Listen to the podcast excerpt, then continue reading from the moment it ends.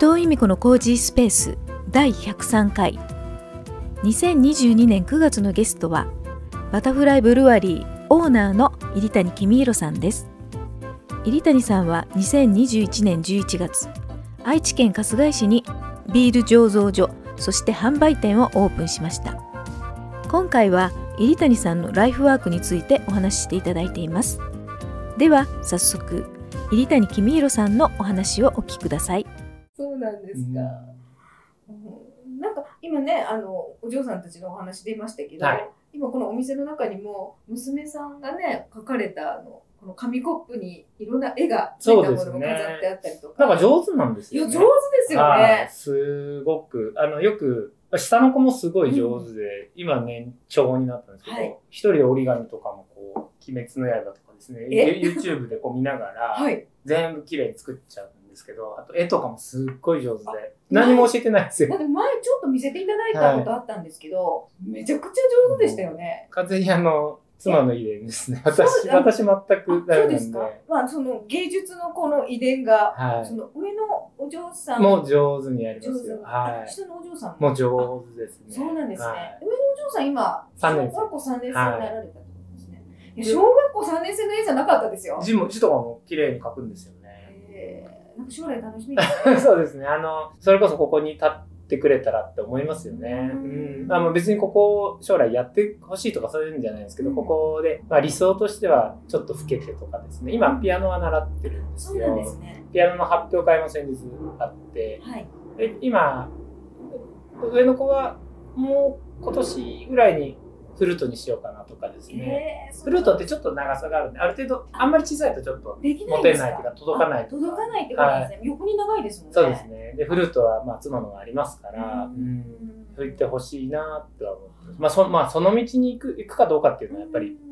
うん難しいとあれなんですけど、ピアノとかフルートができたらいいなって、ここでやってくれたらいいいいですねな。。 そうですでね。も音楽をやっぱりこう習ってるっていうことだけでも、はい感性がもっとより豊かになると思うんでそうですね。ピアノとかも、こう、毎日のようにやらないと、すぐ下手になっちゃいますよそうでねすね。うんまあ、全然僕は教えられないんであれなんですけうーど。んで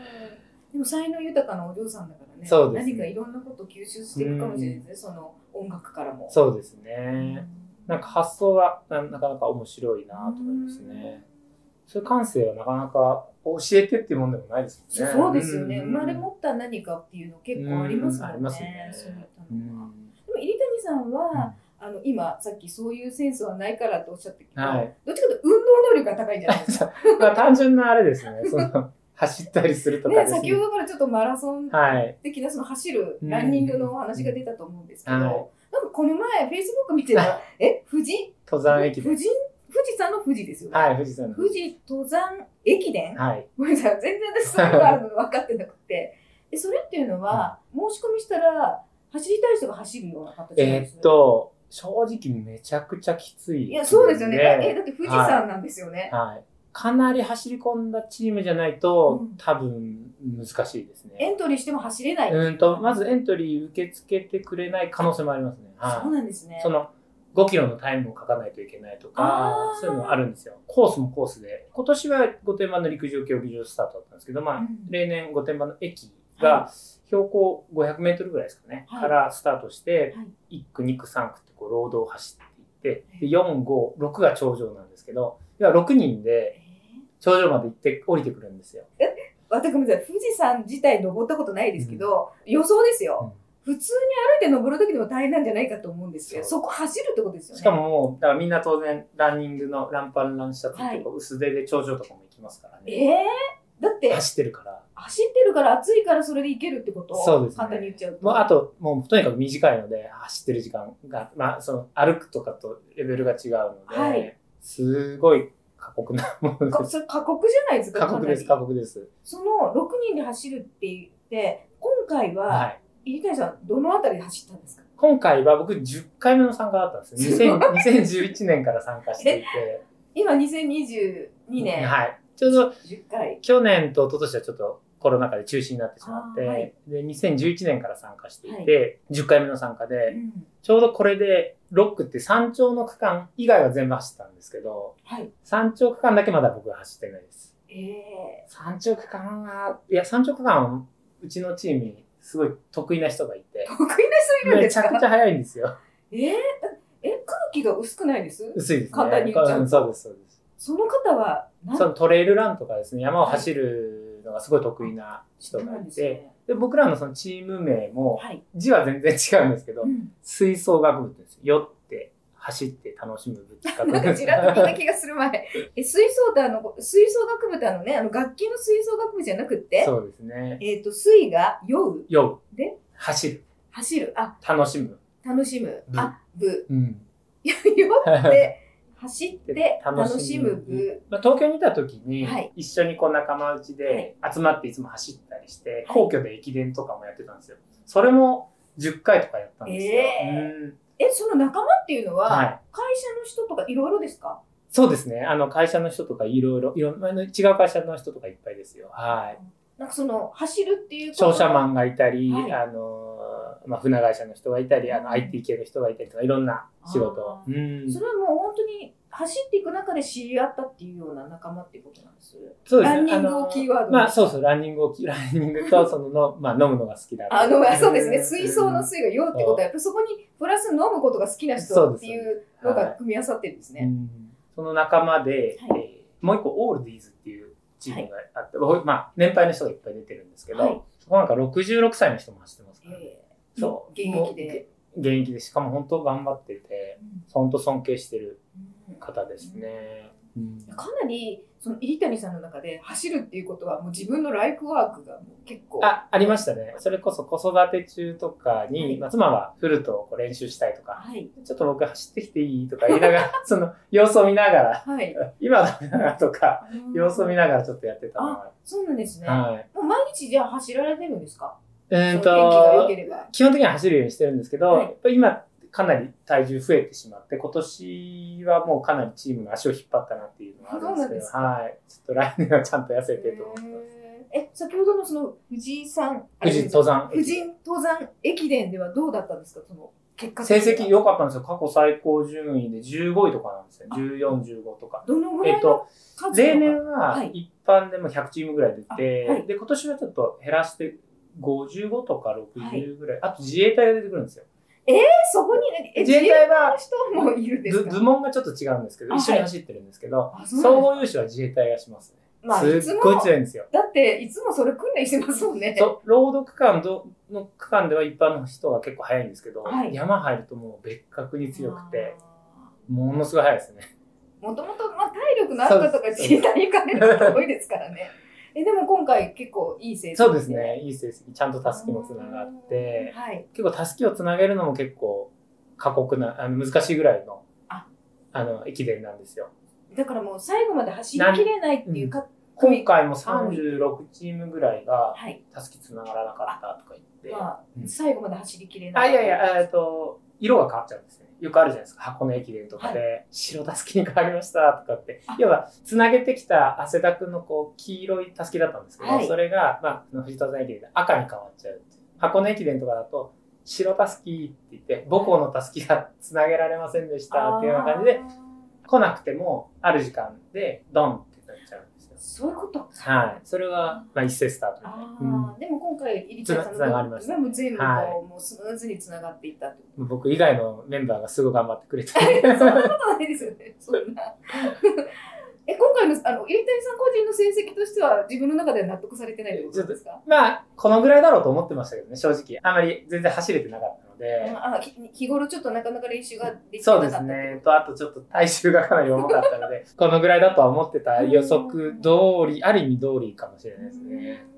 じゃあまた来年もチャレンジするってことなんですか来年はちゃんとチームに貢献できるようにうん 頑張りたいなと思ってあまーすね、体重もちょっと落そうとでしすね絞ってはい練習して臨もうという、そのランニングの楽しさってどこにあるんですかやっぱり達成感とかですね、あの、個人とかだとやっぱタイムとかですね、は分かりやすいですよね。そのタイムとかですあと、ー自己、まあ自己ベストを目指していくとか、はすごい素直なスポーツですよね。あーやらなければ、あー結果が出てだこなかいらそれこそ実業団出てたような人でも、はい、やらなかったらすぐ遅くなりますよ。まあすすぐっていうあれはあれですけど、うんうんやっぱタイムがすぐ落ちちゃう。ずっとやってる人には勝てなかったりしますよね。うんやっぱその継続がもうそのまま力になるっていうこそうですとにね。なるんですね。はい。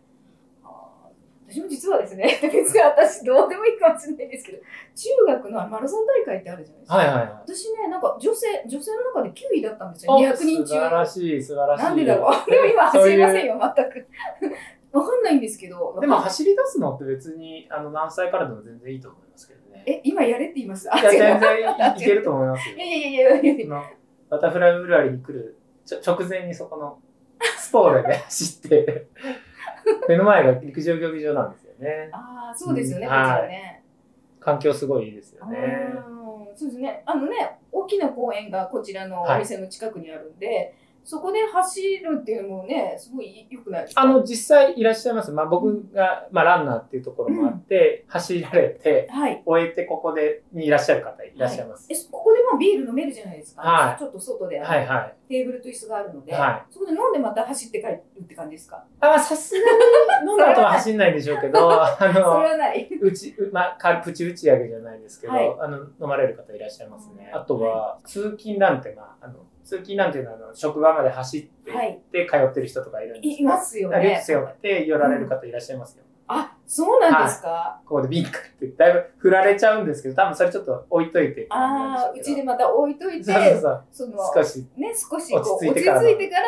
今日の一日お疲れさんビールを飲むって感じですか。はい。いらっしゃいますね。ああ、ちょっと楽しいかもしれないですね。うんその方にとっても、ここでちょっとビール寄って帰そうっですね。ビールを買いに来て、それを楽しみに買った帰るはっていう楽しみ方があるんですい。ね。うんあーじゃあそうですねあの楽器の、ね、お話もずっとありましたけどそれと同時にそのランニングのそ のあの、ね、好きな人そうですね。のその輪も結構はい広がってるっていう広がってますね。感じなんですね。結構そうですね。同じ趣味を持っていると、はい、年齢関係なくこうんう話せるっていうのはいいですよね。あそうですね、うん別のそこに一個の共通言語があるだけで、はい、はい。やっぱりその本当に属性が全然違っても、職業も違ったりとか年齢違ってもなんか結構それで話題がね尽きなかったりしそうでますすよね。ね一個の話題で。うん私、高校までサッカー部だったんですけど、あサッそうなんですねはい。うんフットサルにしろ、こう、サッカーにしろ、ある程度人数できないと、ちょっと、いないとできないあそうですねそういう意味では、マラソンっていうのは、一人でできますねどこでも、うん、できるなっていうのはありますね。このうん春日井市っていうところにも、はい新春春日井マラソンみたいなのあがあ、るん出ですてねましたよ。。僕もずっと出てますよ。いる時は出てました、ねあ、。こちらに。はい。お住まだいかだら大学の時からも出てましたし、それこそだから戻ってきた2016年以降とかも出てて、最後に出たのは多分2020年のはい。 1月かあはそうでなんですね出ました、出ました。はい。妻も子供たちも応援しに来て、あ近くを通るんですよ。まあ、しかも総合体育館スタートなうのん、で、こちらへ行くと、うん何キロ地点 ?2、3キロ地点、2キロ地点で、はいこっち行くともう9キロ、8キロ地点っていうことで、、妻と子供たちはベビーカーでよくあ来てくれてます。そうなんですはいか。10キロなんですか、じ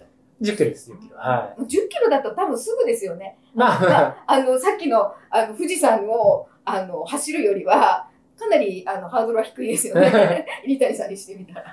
僕できるこのインタビューはランナーさんに聞いてるかと思いましたよ。温度の海さんとかもランナーなんですよね。知らなかった。そうみたい。あの、走られ私るの今、この今ね、流してるあの、ポッドキャスト番組、うん2022年の7月は音楽空間温度というところのオーナーの甲斐さんがはインタビュー受けていただいたんでえ甲斐さんも走るランナーいなんランですナかーなんです。結構早いですよ、聞いたら。えー、知らなかっ10たキでロす40分ぐらい、40分以内で走るって言ってまして、それ早いですよ。え10キロ40分、うん。早いですえよね一般の人で40分ってかなり早いですよ。え意外な一面見ましたちょっと全然その話は出な出なかったですけ ど今確か回に40分ぐらいで走るようなことをおっしゃられてたんで。えーそれはもともとは甲斐さんとはランニングで知り合ったあ、ん違います、違います。あいやそれは違あうの、カイさんのはい生徒さはんいで、私の小学校、中学校の同級生がいて、うんそれでですね。あそこでつながってたはい、実際、温度さんの名前は、はいえっと、まあ、妻も知り合い、友人のコンサートとか温度さんでやるあっていうのーで行ったことは音楽の、ねやっぱりあったんでライすけブどとかがあるからはいうんそれぐらいで、私自身はあんまりつながりはもともとなかったんですけど、私のだから、小中の同級生の子がはい、カイさんから教わってるっていうことで。うんつながりますねいつながりますねろんなところでつながってきますね、はい。ああ、そうなんですね。甲斐さんも富士、富士山の駅あ でれはわかんないですよ。未来はわからない んで。を目指していただきたいですけど、勝手なこと言ってます未が、来はわ私、からないんで無責任に自分が走らないから言ってますけど。あああ、そうなんですね。楽しいですね。でもそういったいろんなこう輪が広がっていくっていそうでこすとがね。ね、これからまたね、このビール醸造で、ビールを、あの、キーワードにいろんな人がつながっていくと思いますけど、そうですねどんどんどんどん。は楽しいですね。うーうんんそうなんです実際そうですね、つい最近だと、ハルルさん、春日井の広報誌春日井市の広報は誌いってにことで載せすていね。ただいたんですけど、それを見てうん同級生が来たりとかもありましたね。こちらですねあ、こちらですね。今、あのうん、ハルルっていう、まあ、地元の、なんていうんですかね。かフリーマガジン。フリーマガジンですよね。うん。こちらに掲載していただいたことによって、うんやっぱりまたお知り合いがはい。訪ねてきたってういうことなんんです。広がりますね。これは何部ぐらいあったんですこかれ多いんですよ。10 11万2500。春日井市の、はい。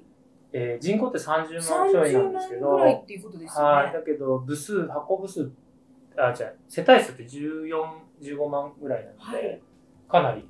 多いです、ほとんどのはい。ところに配られるぐらいの感じですよね、市内。そうですね。入谷公弘さんにご登場していただきました次回はバタフライブルワリーの今後と入谷さんにとって居心地の良い場についてお話ししていただきますここからお知らせです2022年8月から愛知北ヘウムで毎月第1第3月曜日の昼の1時から1時半この番組名と同じ伊藤由美子のコージースペースが FM ラジオでの生放送が始まりました内容はやはりインタビュー番組ポッドキャストと同じゲストに出演していただくこともありますし FM ラジオだけ出演してくださる方もいらっしゃいますラジオ生放送だけでなく